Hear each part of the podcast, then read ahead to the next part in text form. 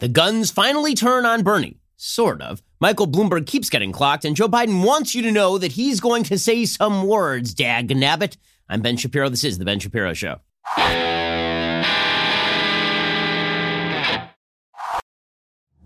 Today's show is sponsored by ExpressVPN. My savvy fans secure their internet. Join them at expressvpn.com slash Ben. So have you been noticing as the stock market has been plummeting over the last couple of days? I mean, down like almost 2,000 points over the last couple of days, the single largest stock market drop over two days since 2008. It's been pretty brutal, and that's been largely due to coronavirus and the disruption of global supply chains. You know what's one thing that has actually gone up is gold. Gold continues to go up as people look for a safe haven maybe now would be a good time for you to diversify at least a little bit into precious metals. And the people I trust to do that, you know them, Birch Gold. What is your plan to safeguard your savings, considering we really are living in a pretty unpredictable and unstable time. If you haven't yet taken the first step of requesting a free information kit on gold, go ahead and do it. If you haven't converted a portion of your eligible IRA or 401k to an IRA in precious metals, have that conversation. Birch Gold will go to work and make things super simple for you. There's no obligation, so you have nothing to lose to take that first step. Birch Gold Group has thousands of satisfied customers, countless five-star reviews, and A-plus rating with the Better Business Bureau. Text BEN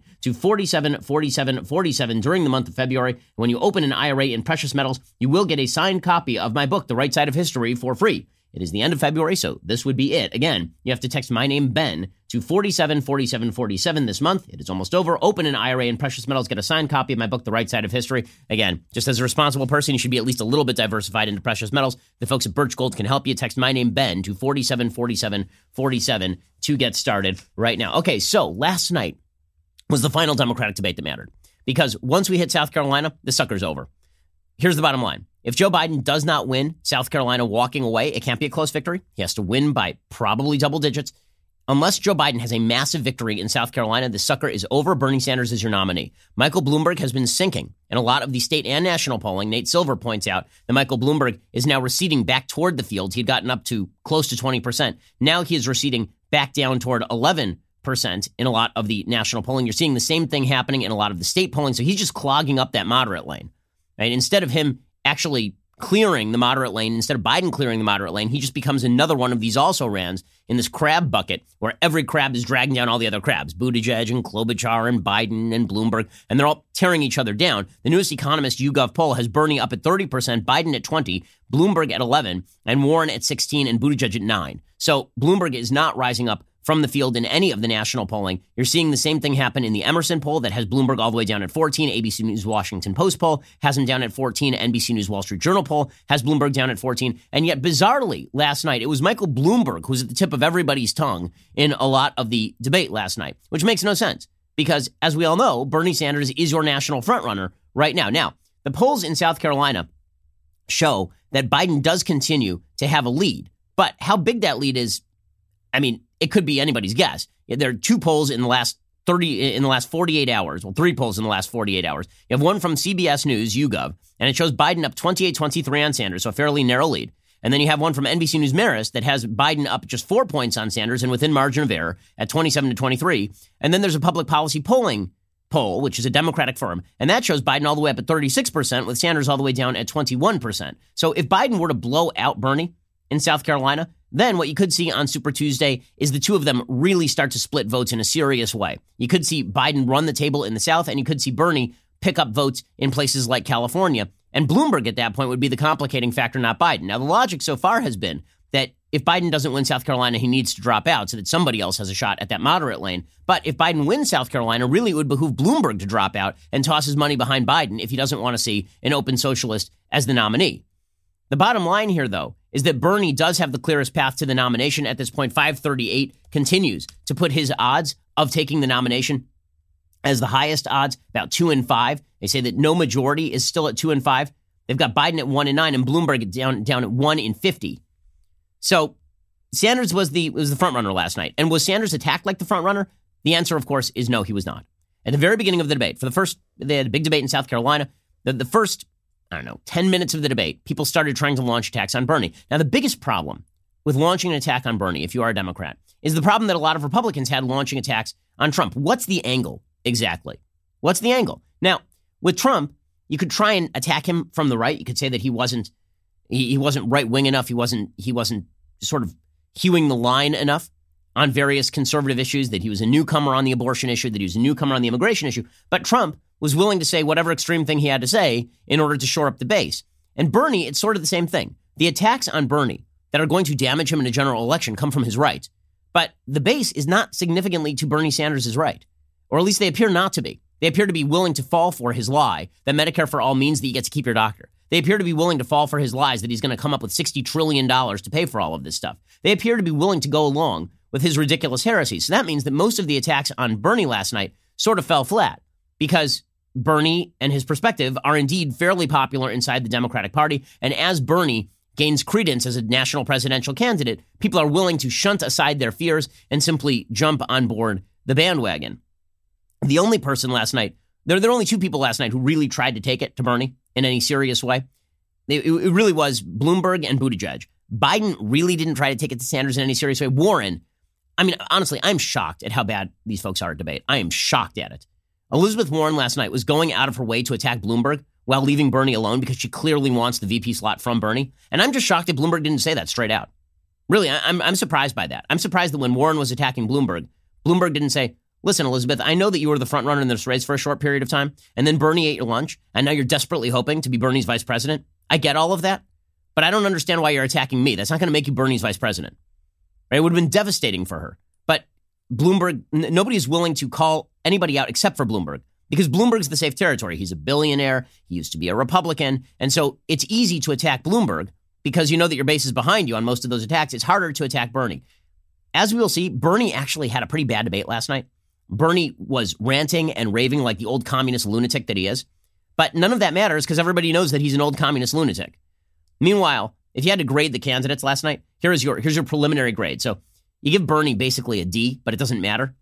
Maybe NA is probably the better grade, not applicable, because it really doesn't matter. All he had to do was escape getting destroyed last night, and he basically did. Joe Biden had probably his best debate. His debate basically consisted of him standing there and shouting that he wanted more time to talk into the microphone and then not actually knowing what to say into the microphone. As we will see, it was kind of amusing. He kept doing it over and over and over, but it was Joe Biden trying to demonstrate that he is actually a living, functional human being with a brain that still has occasional flickers of light in it. And then you had Pete Buttigieg, who again turned in a very smooth debate. The problem for Pete Buttigieg is that the smoothness of his debating skills is not going to make up for the fact that Buttigieg has no national appeal and can't even win his home state of Indiana. You had Amy Klobuchar, who was in also ran. She had a fine debate, but Amy Klobuchar has never been able to generate any electricity on this stage. You had Tom Steyer. Now, it was funny. People last night were tweeting, why is why are people attacking Tom Steyer? The reason people are attacking Tom Steyer is, become, is because Tom Steyer actually has a fairly significant share percentage in South Carolina. Like Steyer's the is, there are only three people running in double digits in the real real clear politics polling average in South Carolina: Biden, Sanders, and Steyer.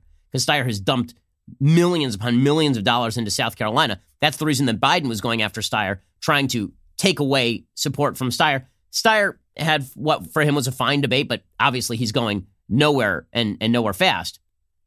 So it was a it was a pretty lackluster debate. The moderation has come under a lot of scrutiny because the moderators really did not take control of the debate. As you will see, it was incredibly messy. People could not get a word in edgewise. Everybody was so desperate to talk that you couldn't even get a clean hit in on anyone. If the debate last week was notable because everybody was just sort of spraying each other with bullets, last night was a clown car where everybody was sort of bonking each other with plastic hammers.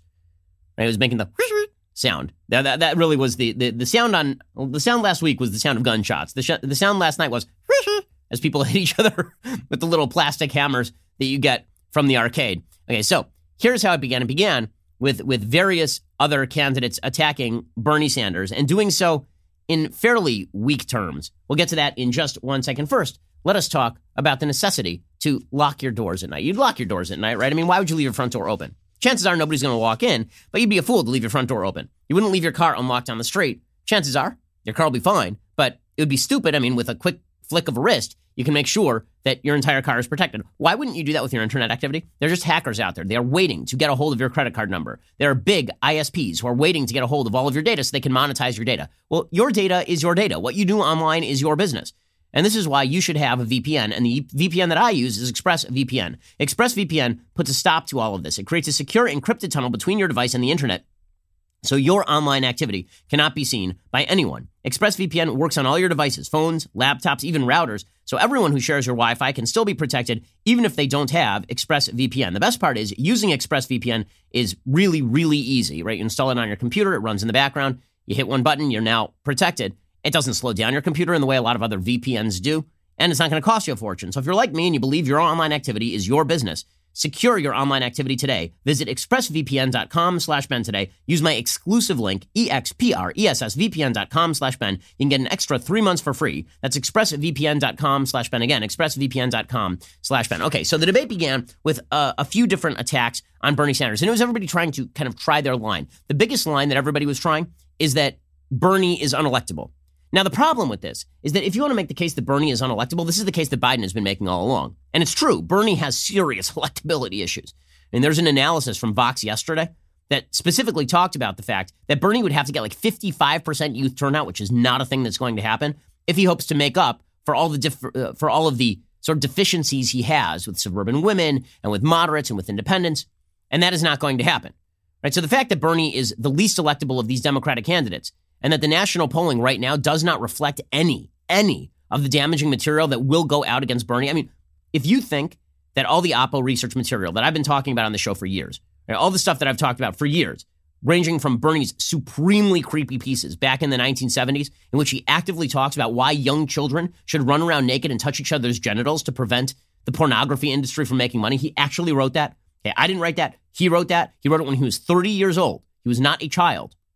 If you think that's not going to come up, you're wrong. If you think that Bernie's life as a derelict loser until he was 39 years old when he was elected mayor of Burlington is not going to come up, you are wrong. If you think that Bernie's positions back in the 1970s, in which he embraced every authoritarian regime he could find, that those are not going to come up, you are wrong, right? They will come up, and he will not get the soft pedal treatment that he's been getting from the media. He will not get the soft pedal treatment he got last night from the Democrats. He will get the full Trump. And Trump is a weapon right? Trump in 2016, I made this point a thousand times. Trump is a hammer. Sometimes he hits a nail and it's delicious, and sometimes he hits a baby and it is less so. Hitting Bernie Sanders will be hitting a nail, and it will be hitting a nail repeatedly until the uh, until the nail splinters. Because the, the fact is that Bernie Sanders is ripe for Oppo material. Donald Trump isn't going to figuratively hit Bernie Sanders with a kitchen sink. Donald Trump may, in fact, go down to the kitchen of the hotel where they are holding the debate, pry a sink off the wall, bring it up into the debate hall, and hit Bernie Sanders physically with a sink. Okay, because that, that's who Donald Trump is. The man has no limits, like none. And so for Bernie, that's really bad because Bernie is still flying high on this. I have a, I have a great vision for the future. Sure, it's the same vision as Karl Marx, but it's a great vision. Why can we not do this? Okay, Ber- Trump is going to have none of that. As we will see, even the Democrat attacks on Bernie's Marxism last night fell flat, mainly because a lot of the Democrats have sort of the same central premises as Bernie. They just don't like how Bernie is going about reaching his proposed conclusions. Okay, so Here's how the attack starts. So Michael Bloomberg opens this thing up and he says, okay, Vladimir Putin would like for would like for Bernie Sanders to get the nomination because they want to see Trump elected. Now, this is really kind of ridiculous what Bloomberg is saying because the truth is that basic latest intel suggests the opposite. The latest intel suggests that this, the Russians don't just want Bernie nominated; they want Bernie to win. And the Washington Post reported that. why wouldn't they want him to win? He's a fellow traveler. I mean, the guy's the guy's Wallace. Uh, the, the, guy is the the reporter from the New York Times, circa 1932, going around Ukraine talking about how they've solved all problems of feeding the public. I mean, Bernie is a lifelong communist fellow traveler. Of course, Vladimir Putin wants him to be president. Is there could a rational person think otherwise?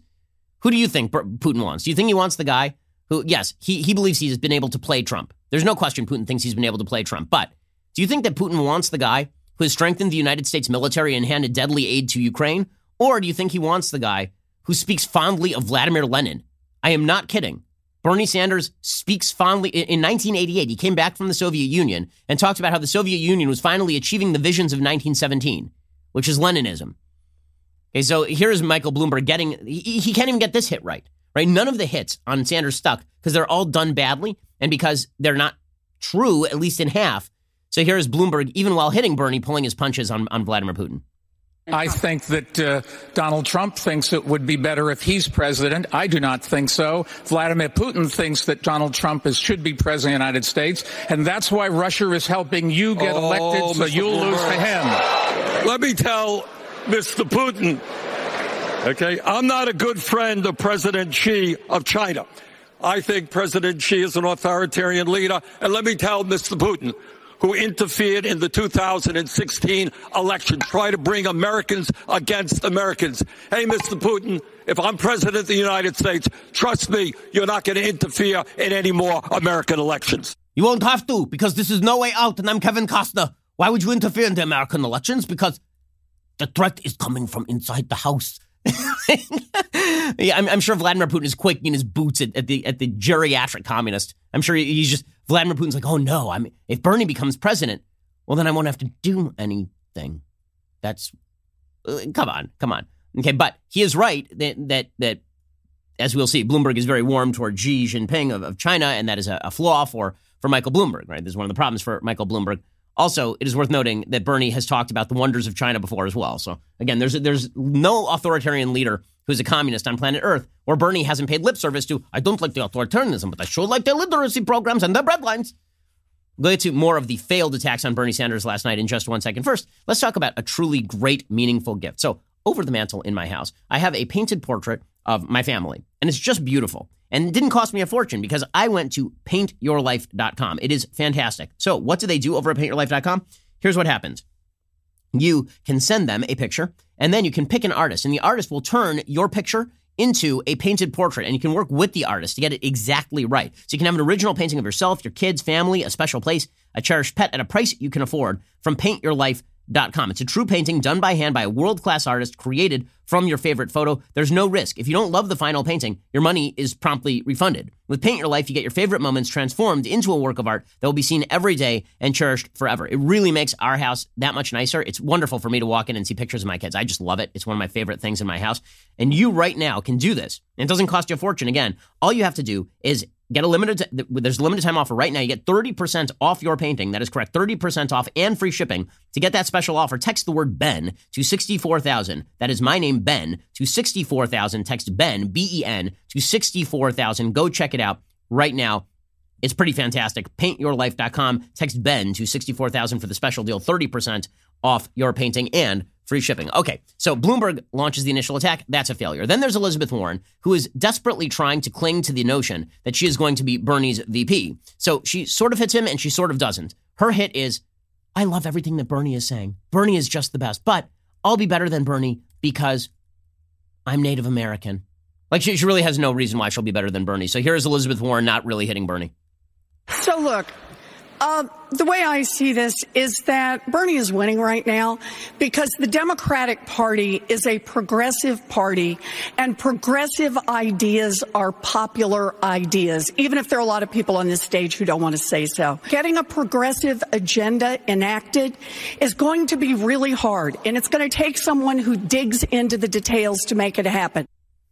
Okay, so that that is, you know, a, a really, really failed attack by Elizabeth Warren because it's not meant as an attack.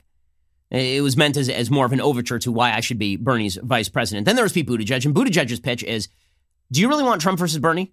Now, honestly, this is a fairly good pitch, right? I mean, the pitch is, do you really want this bleep show to go on all year?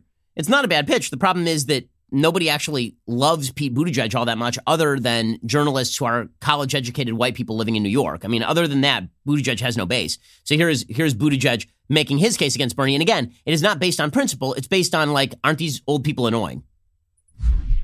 I'll tell you what the Russians want. They don't have a political party. They want chaos. And chaos is what is coming our way. I mean, look, if you think the last four years has been chaotic, divisive, toxic, exhausting. Imagine spending the better part of 2020 with Bernie Sanders versus Donald Trump. Okay, that, that is a that is a fairly good pitch. The problem is that Buttigieg isn't going to prevent any of that, and everybody knows it. Now, the only attack from the right on Bernie Sanders came from Tom Steyer, and it fell completely flat. So Steyer, who again is competitive in South Carolina but nowhere else, eh, he says, "I don't like the fact that Bernie's a commie, and I, I don't like it bothers me." Now, normally this is a good attack. The problem is that again, the Democratic base is largely on board with many of the things that Bernie has said because they grafted off of his off of his plans, right? His Medicare for all plan, half the field grafted off of it. And now Steyer is like, yeah, you know, maybe we shouldn't nominate a communist. It doesn't really go anywhere. I don't like his solutions. I don't believe that a government takeover of large parts of the economy makes any sense for working people or for families. I think that what we need to do is to present an alternative that includes a vibrant, competitive, private sector. And that that that, of course, is not going to have any real truck with a lot of Democrats. Now, Biden launched his own attack on Sanders. These are so weak tea. They're so weak tea. You have a geriatric communist standing before you who has endorsed every authoritarian regime of the last half century and who's been a useless human being for the last six decades of his life. And your best attack is he didn't vote in favor of the Brady bill? This is Joe Biden trying to attack Sanders from the left, trying to say that Sanders isn't committed enough to progressivism. Good luck with this attack. You, you can't attack Bernie Sanders from the left. It's just not possible. Here is Joe Biden trying it, though. Bernie voted five times against the Brady bill and wanted a waiting period of 12 hours. I'm not saying he's responsible for the nine deaths, but that man would not have been able to get that weapon with the waiting period had been what I suggest until you are cleared. In addition to that, being progressive, he thought Barack Obama, he wanted a primary, he said we should primary Barack Obama. Someone should. And in fact, the, the president was weak and our administration was in fact not up to it. Yeah, again, the, the, the attack on on Bernie from the left on guns, that's not going to have any any sort of play. And Bernie did respond by saying, I got that one wrong, but I've had a D minus from the NRA ever since, and I hope to get an F. Okay, that, that's actually not a terrible answer. Okay, finally, Bernie responds to all of this, and he responds in patented wild eyed communist fashion. He basically says, Everybody's attacking me up here tonight because they know that I'm the front runner, and I'm the front runner because I'm a communist. Pete mentioned, I, I'm, I'm hearing my name mentioned a little bit tonight. I, I wonder why. And maybe, you know, Pete mentions what the American people want. I will tell you, Pete, what the American people want, and Joe, what the American people want. They don't want candidates to be running to billionaires for huge amounts of funding. Okay, uh, th- this again, this stuff has been playing. I mean, he's just he's playing the hits. Uh, I'll say this about Bernie. Bernie doesn't have a lot new to say, but dude plays the hits. I mean, if you go to a Doobie Brothers concert, you want to hear listen to the music, and if you go to a Bernie Sanders debate, you want to hear billionaires and millionaires and everybody who's rich. Blah, blah, blah. So that was that. Meanwhile, Biden did in fact basically say he has to win South Carolina. This was maybe the only big news of the debate. Biden basically said, "I will win South Carolina." He didn't pledge he'd get out if he doesn't, but realistically speaking, if he doesn't win South Carolina, he's toast. Here is Biden admitting as much. Mr. Biden, will you continue if you do not win South Carolina? You have said that South Carolina will determine the outcome of this presidential race. If you don't win South Carolina, will you continue in I will race? win South Carolina. Okay, so that is his pledge. That is his pledge. Now, will it happen? Maybe. And if he does, then it makes the race a lot more interesting, for sure. But if Bernie gets more delegates than Biden, he's going to end up with the nomination. And meanwhile, that was like the first 10 minutes of the debate, all of this. Then everybody just decides, you know what? How about like for an hour and a half, we just bag on Bloomberg? that's, that's what happened. Seriously. Like everyone, particularly Elizabeth Warren, who is just openly campaigning. Like she's in the middle of the debate, she walked over to Bernie's podium and, and slipped him a resume for VP. I mean, like she, she slipped him a binder full of women like Mitt Romney. Like she, she wanted, it, it's so obvious. She is so obvious and so transparent and so terrible, Elizabeth Warren. And so about 10 minutes into the debate, she swivels and she just starts clocking Bloomberg. Again, like Mongo clocking the horse in, in Blazing Saddles, because Bloomberg ain't the front runner. Bloomberg is fading in the polls. Bloomberg is not making a difference in this race. So Elizabeth Warren, to prove her bona fides, right, she's out there like Luca Brasi trying to prove her trying to prove her fealty to the Don. And so here is here is Elizabeth Warren going after Michael Bloomberg and suggesting that he's discriminatory against women, this time by telling a lie again. She, she, she's told this story before, this story where she was supposedly discriminated against on the basis of her pregnancy. Documentary evidence shows that this is highly unlikely, that she was actually offered to retain her teaching position unanimously in the school district in which she talks about how she was discriminated against as a woman. She has falsified nearly every aspect of her own personal background, but she uses that to hit Michael Bloomberg because she is woman. Hear her complain. The principal wished me luck and gave my job to someone else. Pregnancy discrimination, you bet. But I was 21 years old. I didn't have a union to protect me, and I didn't have any federal law on my side. So I packed up my stuff and I went home. At least I didn't have a boss who said to me, kill it. The way that I Mayor Bloomberg never alleged said to that. have said to one of Oh, his on. pregnant employees.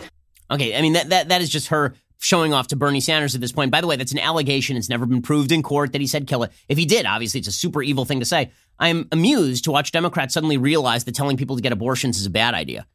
Now, I was under the impression that they're very much in favor of women need to be empowered by having abortions. So apparently it's only bad when Bloomberg says it, but if they make that their entire national platform, then apparently it's not it's not a bad thing anymore. And she continued along this line. I mean, the, the whole, uh, like really, for, for a solid half hour, it was just Warren bagging on Bloomberg to prove that she was loyal to Bernie Sanders. She continued along these lines. Norah O'Donnell asked Bloomberg about jokes about women. And how is it that we go through an entire debate where Bernie Sanders is the front runner and he's never asked about the fact that he literally held in the 1970s that women who don't have orgasms get cancer? Okay, I'm not kidding about that. That is a thing that Bernie Sanders wrote back in the 1970s. In fact, he's on tape talking about it in the 1970s and 80s that women who were sexually repressed were more likely to get cancer. How does he not get asked about that, but Bloomberg gets asked about everything? The answer is because nobody's willing to ask Sanders a tough question. Here's Norah O'Donnell asking Bloomberg a question, and then Warren jumping in with both feet to try and destroy Bloomberg to prove that she is, is loyal to Bernie. Did these women take your jokes wrong, or were you wrong to make the jokes? Probably wrong to make the jokes. I don't remember what they were, so I assume I, if it bothered them, I was wrong, and I apologize. I'm sorry for that. No, if you get nominated, we'll be relitigating this all year. Do what Senator, I asked. Senator- and it, it just, just, and then she says, "You didn't do what I asked. Why is, why is it up to Bloomberg to do what she asks? Since when is who made Elizabeth Warren queen? But of course, this is the I'm a woman on this stage, and I'm going to hold Bloomberg to account. Really, what it's about again is taking down Bloomberg at, at Sanders' behest. When you spend all your time attacking the guy who is running like third in the national polling, then you that, that sort of betrays what exactly you are doing, Elizabeth Warren. Okay. Meanwhile, Senator Sanders has no answers to anything. So Norah O'Donnell asks Sanders about the cost of his agenda, and Sanders has literally no answer to this, and no one seems to care. Good. Senator Sanders, the cost of your agenda.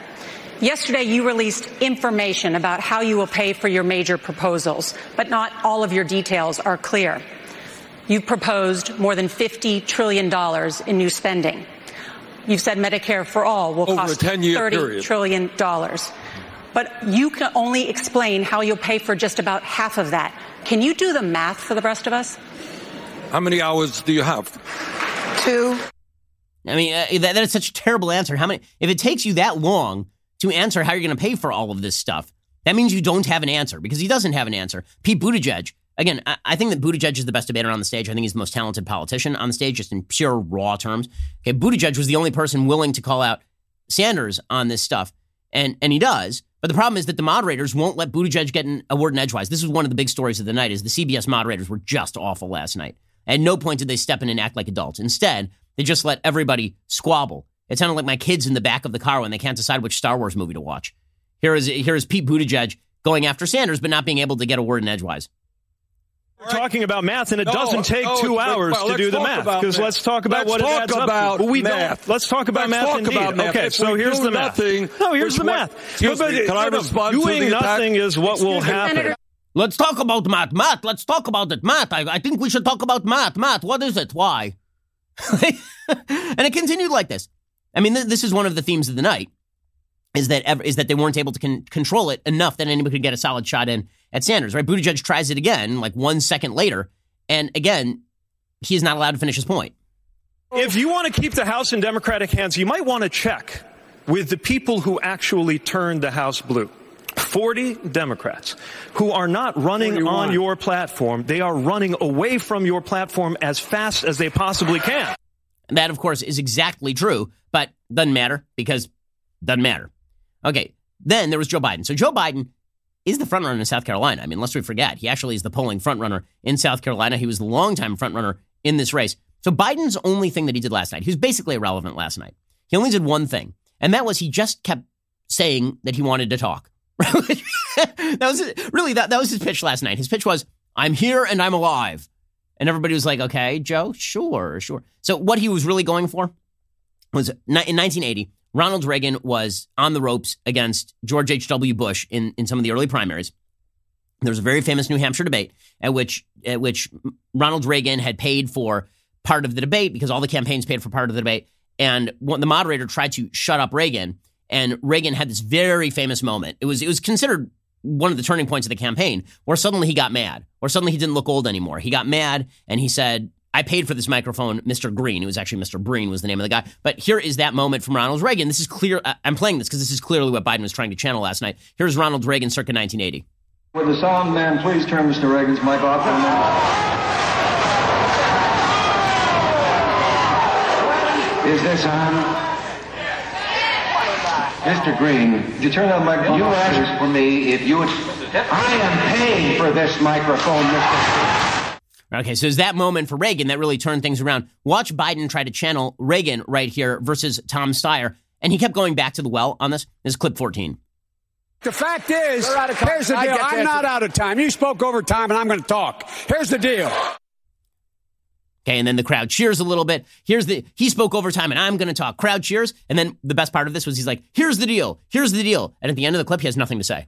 He literally has nothing to say. So he's like, "I'm going to talk. I paid for this microphone, and and then he just sort of shuffles off into the distance. That was considered a, a, fairly good move for for Joe Biden, but whatever, whatever.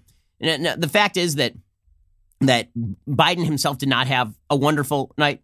He didn't have a, a, particularly great night last night. He did show that he was a little bit lively. There's the possibility that he does well in South Carolina. I don't think that it's well enough to stop Bernie Sanders' rise, but you know that that was his big moment. His big moment was I'm alive, right? He did it again, by the way, clip 20 You'll see Joe Biden do the exact same thing. He just kept, once he got a cheer, he just kept going back to the well like a bad comedian telling the same joke over and over. We've got to deal with the institutional you, racism. Vice President, Mr. Vice I know how you cut me off all the time, Mr. but I'm not going to be quiet anymore, me, okay? I'm not going to be quiet anymore. He did this, I think, four times last night. This is this. I'm gonna I'm gonna talk, and you're not gonna stop me from talking. And stop talking. No one's trying to stop you from talking, Joe. You just have not had anything to say for like a year and a half. So that would be your big problem. Okay, we're gonna get to more of the Democratic debate, plus the media reaction to the Democratic debate. We'll get to all of that momentarily. First, the Daily Wire's own Matt Walsh has a new book out. It's called Church of Cowards, a wake up call to complacent Christians. Christians in other countries are still being martyred for their faith. But how many American Christians are willing to lay down their smartphones, let alone their lives for the faith? Well, Walsh breaks down the problems found in modern American Christianity. Go pick up a copy of Matt's new book at Amazon or Barnes and Noble today. I've read it. It really is a good read, whether you're a Christian or whether you're not. Also, if you haven't jumped on the Daily Wire party bus, a reader's pass, it's a great way to dip your toe into the community if you're obsessed with news. A reader's pass will enable you to read our articles ad free, including my op eds, which are exclusive for Daily Wire members only. You also get access to our mobile app to read our stories and receive push notifications for breaking news and special content, which is perfect for when you want to stay up to date on the go. This membership tier is already a bargain at three bucks a month. If you are still hesitant, check out our special magical offer. Right now, we are offering one month at 99 cents. That is mobile ad free access to all of Daily Wire news, exclusive op eds from yours truly, breaking news and updates on our mobile app, all for the low price of $1. Give it a shot. I think you will be hooked. By the way, Next Tuesday, March 3rd, join me, God King Jeremy Boring, Andrew Klavan, and Michael Knowles on Daily Wire Backstage while we watch the results from Super Tuesday roll in and roll in and roll in. It will be interminable. It will be long. I will suffer through it, all for you. Go check out dailywire.com right now. Make the magic happen for yourself. Become a member. You are listening to the largest, fastest growing conservative podcast and radio show in the nation.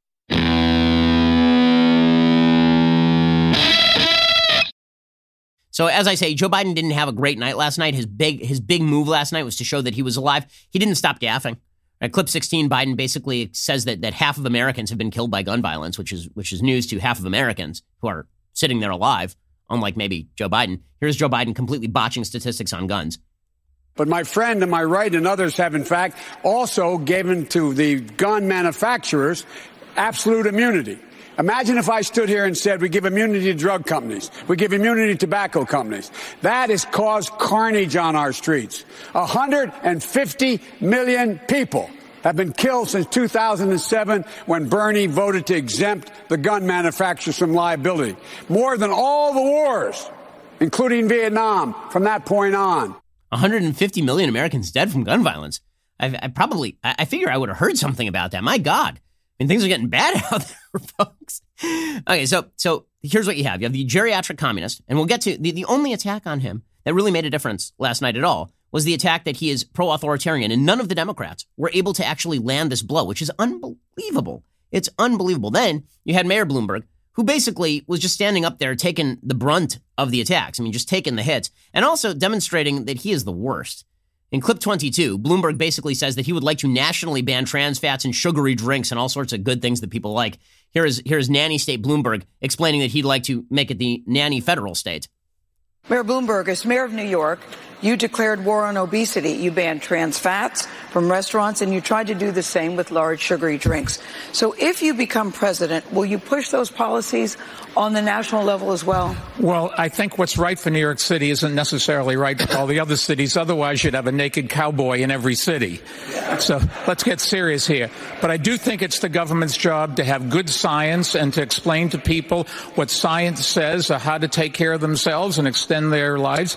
Uh, what a, what a slate. Well, well done, everybody. What a slate you've come up with. A dead person, a nanny stater, and uh, and a geriatric communist. Well, really well done. Okay, so finally, 90 minutes into the debate, 90 minutes into the debate, the controversy of the day, which should have been minute one of this debate, comes up, right? And that is Bernie Sanders praising Cuba. Because he has praised Cuba, he's praised Nicaragua, he's praised Venezuela, he has praised the, the Soviet Union. The man has never met a communist regime for which he does not have warm words. Okay, this is what he does. So, clip 26 is the one we're looking for. So, Bernie is asked again about Cuba. And he says, sure, it's a dictatorship. But I just said what Barack Obama said. I mean, it's it's a dictatorship, but they have great literacy. I mean, sure, they have great literacy you, you should notice the contrast. There is there's a very interesting contrast between how Bernie Sanders talks about the United States and how he talks about authoritarian dictatorships. So most of us in the United States, if you ask us, you know, what about the problems in the United States? We'll say yes, absolutely, there are problems in the United States, but it is the freest, best, most moral system ever created. Right? That America has had its problems, continues to have its problems, but what justifies the system is the fact that the system itself is good and self correcting and has the capacity for self correction. Sure, there's income inequality, but we are also the most prosperous country in world history. Sure, we've had serious, horrible historic problems with discrimination in this country, but we have worked to fix them. We have worked toward a more perfect union because that's our system of government. It's the system of government that is found self justifying. Bernie Sanders, however, will talk about Sure, America is, I mean, we say we have a democracy, but we don't really have a democracy. If, is it really a democracy with income inequality the way that it is? And then he will talk about authoritarian states and he will say, well, sure, there's authoritarianism, but the literacy there is really great. So, in other words, Bernie defends authoritarian states the way most Americans defend America, and he rips into America the way most Americans rip into authoritarian states. Or if you're an American and somebody says to you, Cuba has great literacy rates, you're like, right. And also they imprison dissidents and, and kill people they don't like, and people live in poverty because their system is garbage. Right? So if, if somebody were to say to you a good thing about like what's happening in Cuba, the normal human reaction is, right, but that's so overwhelmed by the bad that that doesn't even that doesn't even chart. And if somebody were to say to you, here's a bad thing that's happening in America, you'd say, right, that's bad. But the American system is so overwhelmed with good that as on a contrasting basis, that is not really a close call. Bernie reverses the polarity. Right? In America, all the good is outweighed by the bad. And in evil authoritarian countries, he'll kind of shuffle off, he'll pay the lip service to, I don't like authoritarianism, but you got to admit, everybody can read. And that's how Bernie talks about authoritarian. So last night he's asked about Cuba, and he double he triples down on the defense of Cuba's literacy programs, which is just an amazing move for a guy who supposedly wants to win Florida. Here is here's Bernie. You got a real dictatorship there? Of course you have a dictatorship in Cuba. What I said is what Barack Obama said in terms of Cuba that Cuba made progress on education. Yes, I think, really? Really? Yes, Literacy programs no are bad? Excuse me. Occasionally, it might be good idea to be honest about American foreign policy. And that includes the fact that America has overthrown governments all over the world, in Chile, in Guatemala, in Iran. And when dictatorships, whether it is the Chinese or the Cubans do something good, you acknowledge that. but you don't have trade right. love letters with them. Okay, that's bat bleep lunacy. So the, every element of that is crazy. So when he says that America has overthrown regimes in Guatemala, in Chile, in Iran, okay, first of all, he's getting the facts wrong in some of these cases, particularly in Iran. He's getting the facts wrong. But when he says that we have to acknowledge that America is bad in the world, and we have to acknowledge when dictatorships like the Chinese or the Cubans do something good, and then when he says you don't have to trade love letters with them, he literally traded love letters with Daniel Ortega in Nicaragua. I mean, he, he literally went down to Nicaragua and then traded and, and then swapped spit with Daniel Ortega. The man went to Cuba. He came back and he talked about how the Cuban people worshiped Castro. Now, it was really funny because some of the other Democrats were like, yeah, you're easy on authoritarianism. He says, no, I've always condemned authoritarianism. This is where, being a Democrat, you, you know, you guys might want to do your research. Because wouldn't it have behooved you to say, well, Bernie, actually, you haven't condemned authoritarianism everywhere. In fact, you've supported authoritarians all over the globe, and then quoted chapter and verse for all the things that I've cited before how he has talked about how the Soviet Union breadlines are good, how they have wonderful busing programs, how they are moving toward the vision of 1917. Cuba, how all the people worship Castro. Nicaragua, how Daniel Ortega is like Abraham Lincoln with, with habeas corpus. Right? He, how in Venezuela, last year, last year, you refused to declare Nicolas Maduro a dictator. How does nobody say that on the stage? How? How is that even humanly possible? Like Bernie is a Howard Zinn, Noam Chomsky leftist. That is where he is. He believes that America is a nefarious force in the world. He is more concerned with all of the supposed evils of American foreign policy than he is with actual dictatorships that keep millions of people in near slavery conditions. And he has not been hit on that. It's really incredible. And if you think that Trump won't come after him, he will come after him and he will come after him hard. That wasn't the extent of Bernie Sanders' radicalism last night. Naturally, he saved his harshest words, right? He was fine with Cuba and China and all of the rest of this. He saved his harshest words for Israel because he's a proud Jew who campaigns with open anti Semites who want to destroy the state of Israel and push the Jews into the sea. That guy's a proud, proud Jew. Major Garrett asked him about this last night. And apparently, the only regime on earth that is racist is the, is the Netanyahu administration in Israel, despite the fact that Israel happens to be the only state in the Middle East that actually has a minority sitting in its parliament. Right? It's the only state in the Middle East where there is a an Arab party, the Joint List, that has 13, 14 seats in parliament where where Arabs have full civil rights. Here's Bernie Sanders basically calling Israel racist because Bernie Sanders is a retrograde he's a retrograde communist, right? I mean, this is what he's he's following the Stalinist line from the 1960s or the Khrushchev line from the 1960s about where exactly Israel is on the world stage. Right? So here, here's Bernie Sanders completely completely just, you know, botching the situation worldwide. He always has harsher words for Israel than he does for any actual dictatorship on planet Earth because he likes the commies. He just doesn't like the Jews very much. What would you say to American Jews who might be concerned you're not, from their perspective, supportive enough of Israel? And specifically, sir, would you move the U.S. Embassy back to Tel Aviv? Let me just. The answer is it's something that we would take into consideration. But here is the point. I am very proud of being Jewish. I actually lived in Israel for some months. But what I happen to believe is that right now, sadly, tragically, in Israel, through Bibi Netanyahu, you have a reactionary racist who is now running that country. And I happen to believe, I happen to believe that what our foreign policy in the Mideast should be about is absolutely protecting the independence and security of Israel. But you cannot ignore the suffering of the Palestinian people. He has never once, never once taken a position in favor, in terms of his public policy, of the independence and security of the state of Israel. And he campaigns with people who openly call for its destruction. And then he says, I'm a Jew and I spent time on a kibbutz. Congratulations, dude. I mean, seriously. Like back in 1968, you spent like six months on a kibbutz. Last time I checked, it's 2020. Right? And last time I checked, you're out there campaigning with Linda Sarsour. You're out there campaigning with Ilhan Omar and Rashida Tlaib. So spare me the hysterics about how you're pro-Israel. I mean, it's, it's obviously a joke. By the way, one of the great lies that was told up on the stage last night is that, first of all, the Israel-Palestine issue is central to Middle East. It is not. Second lie is when he suggests that Bibi Netanyahu is sort of the be-all, end-all in Israel. Okay, first of all, Benny Gantz, who is Bibi's prime opposition in Israel, has exactly the same foreign policy position as Bibi with regard to the Palestinians. He embraced Trump's peace plan, which is worth noting. Okay, so in the aftermath of all of this, what happens? The answer is not much of anything. Biden has probably a slight increase in sort of public perception. I don't think Bernie had a good night by any stretch of the imagination, but it doesn't damage him enough to stop him from getting the nomination. South Carolina, Biden's going to need to win big in order for things to, to really change for him on the national level. Bloomberg has basically been exposed as a non entity. And then after the debate, by the way, Bernie just he kept doubling down, tripling down, quadrupling down. Again, he praised Cuba after the debate. Again, I mean, he just can't let go of praising the authoritarians. It's unbelievable. If somebody in Saudi Arabia or any country in the world teaches illiterate people to read, you can tell me that's a bad thing? It is not. Barack Obama made the point that Cuba had made good progress in healthcare and education. Cuba is a dictatorship. I've said that eight million times. But that does not mean to say, as Obama pointed out, that even under a dictatorship, you could teach people to read and to write. I mean, he, he's really, he's really willing to die on this hill. He's really willing to die on this hill if communist regimes do good things. It's pretty incredible. Now, how do I think things are going to end up? Again, I think Bernie remains the national frontrunner. I think he has a lot of momentum in states like California. I think he has racked up a delegate lead in some of these other places. And again, the moderates are hurting each other. Bloomberg is actually going to hurt Biden if I had to put money on South Carolina, I do think Biden pulls out South Carolina. So I wouldn't have said that a week ago. I think that Bernie's been a little bit dinged up. I think that James Clyburn coming out in favor of Joe Biden, this, the congressman from South Carolina, coming out in favor of Joe Biden is a, is a big move. I think that Biden is likely to win South Carolina.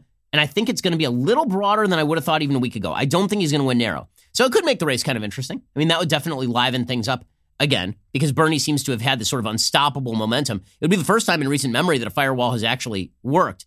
James Carville pointed out last night that, that Bernie did get roughed up a little bit. Bernie Sanders, this is the first time he's really gotten roughed up a little bit, and he didn't like it. I think that sort of she made a. He looked like he had a cold. It was just something. Uh, he wasn't terrible. Uh, don't get me wrong. I'm not. Calm down, Bernie Bros. but he, he was not. He was just. He was just a little off. He just wasn't quite himself. And Van Jones came out. He said he can't believe that Sanders didn't walk back all the Cuba stuff. Like this is not. This is not alleviating people's concerns about his electability. I was disappointed with Bernie's answer on the socialism question. He had to know that was coming. Uh, there's no reason to do a big retrospective nostalgia scream fest about authoritarian regimes from the 70s. There was an opportunity for Bernie to clarify the American people that when he says democratic socialism, that's the point. it's not that stuff from Cuba. It's not that stuff from Soviet Union. It's the stuff that you see in, in Northern Europe is working well for normal people and they vote all the time. He failed to do that. It's unbelievable that he failed to do it. It's what a big chunk of our party needs to hear from him, and he did not do it tonight. Okay, but what you're starting to see from the Democrats is they, they're now in sort of the final stages of grief, right? They, they've done the denial stage where it can't be Bernie. It definitely can't be Bernie. It won't be Bernie. And now they're getting toward acceptance, which is Okay, well, I guess maybe it'll be Bernie. David Axelrod doing that routine. So Axelrod is smart enough to recognize that Bernie is a dangerous candidate for his party. But Axelrod last night was saying, don't worry, Bernie's not a socialist. It doesn't matter that he spent his entire life being a communist fellow traveler. Don't worry, Bernie's not a real socialist. He's just like a normal Democrat the Republicans and Donald Trump are going to make this same case against any Democratic candidate. But it's easier to make when that Democratic candidate embraces the title of socialist and right. doesn't refute it. And the truth of the matter is, Bernie Sanders is not a socialist. I mean, if you look it up in the dictionary, he's not calling for, you know, the, oh, the, uh, right. the society to own the means of production and all of that stuff. And why he is so reluctant to make that point and why is he, why he he is like a fortress, Andrew, but not on that question tonight. By the way, the backstop for Democrats is going to be eventually, and they're getting there very quickly. That yes, okay, fine, Bernie might be a communist. My, okay, yeah, we'll say he's maybe he's a communist. All right, but you know he's not going to win the Senate, so he's not going to be able to effectuate any of this stuff anyway. That is not a strong pitch. That is really, really not a strong pitch. So that is where things stand going into South Carolina. That was the last major debate before all of this happens. The, the next the next election is happening on February 29th. It's happening in South Carolina.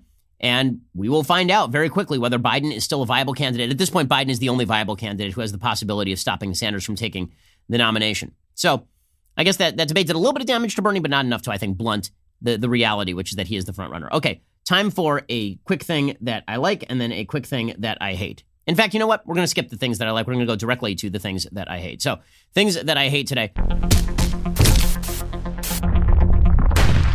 So, President Trump is scheduled to give a little bit later today a press conference on coronavirus. As I've said before, I do not think that this is the smartest move. I think the President of the United States should be telling Alex Azar, his Health and Human Secretary, his Health and Human Services Secretary, to give the press conference. Why? Well, because President Trump doesn't know anything about the science, because he doesn't pretend to know anything about the science, and because he is too busy tweeting out dumb crap about coronavirus. So, for example, the president just this morning tweeted out a tweeted, tweeted this out.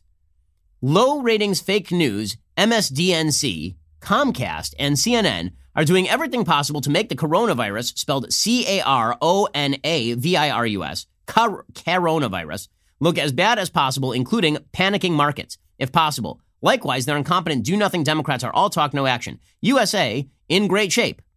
CDC will be having a news conference at the White House on this subject today at 6 p.m. CDC representatives and others will be there. Thank you. Okay.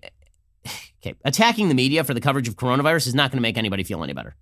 Okay. What you actually need to do is spell out your plans for all of this. Apparently, that's going to happen a little bit later today. He's lashing out at the media in all of this. Like, I, I got to be honest with you. Like, I have young kids. I am an American who worries about pandemics. I think most Americans at this point are worried about pandemics. The stock market has been off dramatically over the last couple of days. It is back up somewhat today, a little bit of a, a bounce today. It, it is not quieting when the president of the United States is out there just sort of spouting about coronavirus. Like, this is the time when an actual message discipline should kick in. This is the time when the, the administration says today, here are the steps that we are taking in order to prevent the spread of coronavirus. This is not the time to be going on Twitter and sounding off about coronavirus and misspelling coronavirus or suggesting that a vaccine is being developed for coronavirus when what you really mean was Ebola. Like, it's just not the time for any of this. It's not the time. Like, this is the time when Trump needs to sit down and let his people do their jobs. And please, for the love of Pete, stop tweeting. Okay, another thing that I hate today. Now, if you want to rip on the media, there's plenty of good reasons to rip on the media. Here's a great reason to rip on the media. So, James O'Keefe over at Project Veritas has once again uncovered people in the media making asses of themselves. So, David Wright is an ABC News correspondent. And as we have been saying for a very long time, news correspondents have perspectives, right? Jim Acosta has a perspective. His perspective is that that dude loves Jim Acosta, but some people have actual political perspectives. And David Wright, who is a, a correspondent for ABC News, he has one of those perspectives. So Project Veritas caught him on camera talking about how he is a socialist and how he buries particular stories in order to achieve particular purposes, basically admitting the truth about how the media business works. You consider yourself a Democrat socialist? Oh, or, yeah. I, like, more than that, I'd consider myself a socialist. Truth suffers.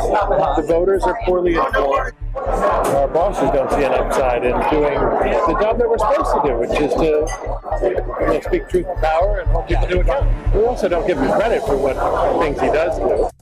Okay, so that, that he openly admits that the media will not give Trump credit for the things that he does do, and they will bury stories. They will bury stories. Okay, that that is an amazing thing. Now it's it's not amazing because we didn't know it. Of course, we did know it, but it's amazing because they admit it and they all know it, right? I mean, this the the question about many members of the media was originally whether the members of the media knew what they're doing or whether this is all just sort of an echo chamber and they don't even think about it. Whether they're so ensconced in this echo chamber of people who agree with them that it never even occurs to them that what they are doing is bad and wrong and vicious. But David Wright basically blows the lid off that. He's like, yeah, sure, I'm a socialist and we bury stories. A, he says, oh, yeah, I consider myself a socialist, not just a democratic socialist, like a full on socialist. Uh, incredible. He says, so ABC News suspended David Wright yesterday. The network disciplined him. He reports for World News Tonight, Good Morning America, and Nightline. He says, I don't think we're terribly interested in voters. He says, commercial imperative is incompatible with news. And he says, we don't hold him to account. We also don't give him credit for the things that he does do. The him would be President Trump and then he refers to Trump at another point as the effing president. ABC, according to the Washington Post, was also alarmed at Wright's criticism of ABC News, which is owned by Disney Corporation. At another point, he raises another long-standing critique of ABC News that it blends news with promotion of Disney-owned movies and TV programs. He says, You can't watch Good Morning America without there being a Disney princess or a Marvel Avenger appearing. It's all self-promotional.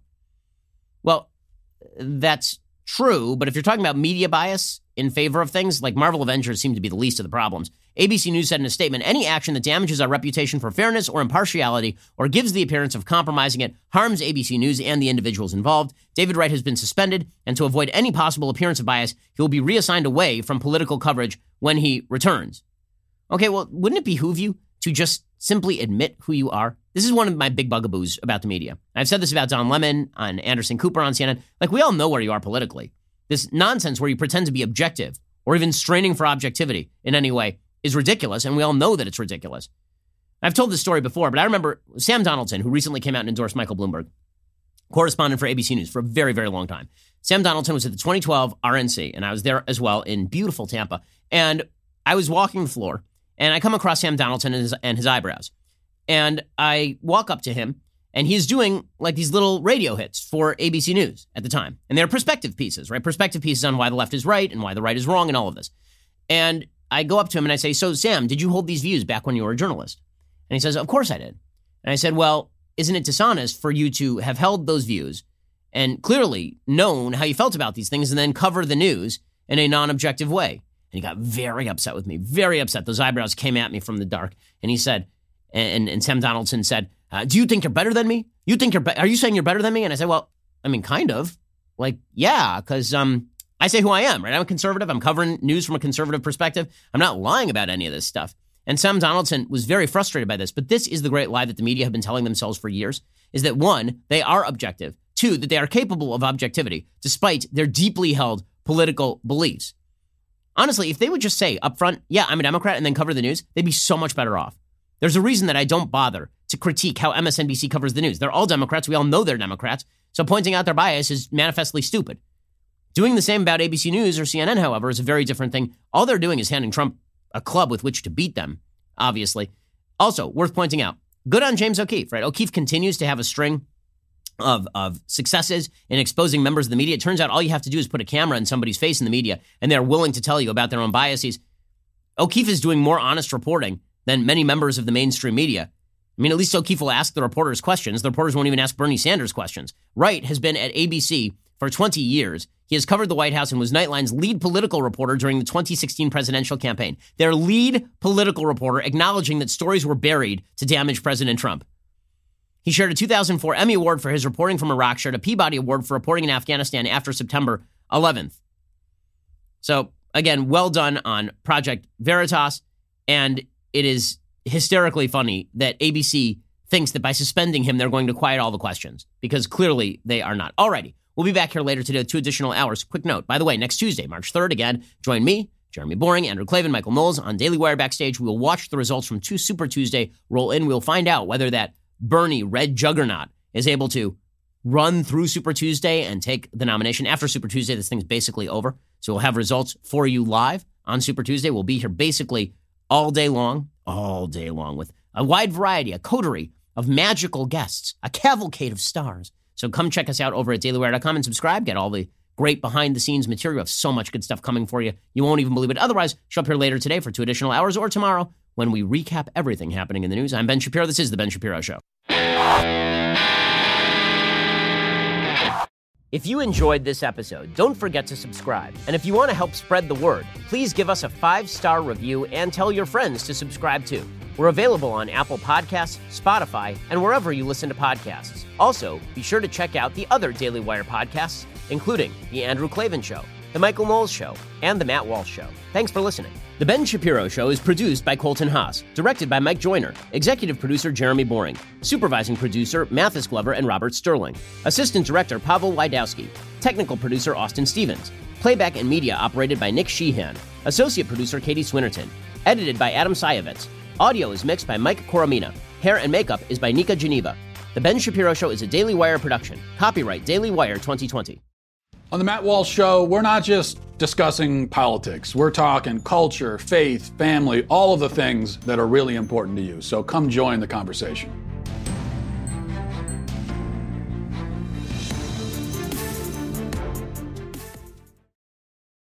We'll get to more on this in just one second. First, Pure Talk believes in American values, and that free should mean, you know, like free. So when you switch to Pure Talk today, you'll get a free Samsung 5G smartphone. There's no four line requirement, no activation fee, just a free Samsung that's built to last with a rugged screen, quick charging battery, and top tier data security. Qualifying plans start at just 35 bucks a month for unlimited talk, text, 15 gigs of data, and a mobile hotspot. Pure Talk gives you phenomenal coverage on America's most dependable 5G network. It's the same coverage you know and love, but for half the price of the other guys. The average family saves almost $1,000 a year. So, I challenge you to choose a company that actually doesn't hate your guts and shares your values. Let Pure Talk's expert U.S. customer service team help you make the switch today. Go to puretalk.com slash Shapiro to claim your eligibility for your free brand new Samsung 5G smartphone and start saving on wireless today. Again, go to puretalk.com slash Shapiro to switch to my cell phone company. I've been using them for years. They're fantastic. You'll love them as well. Go to puretalk.com slash Shapiro and claim your eligibility on that free brand new Samsung 5G smartphone. Start saving.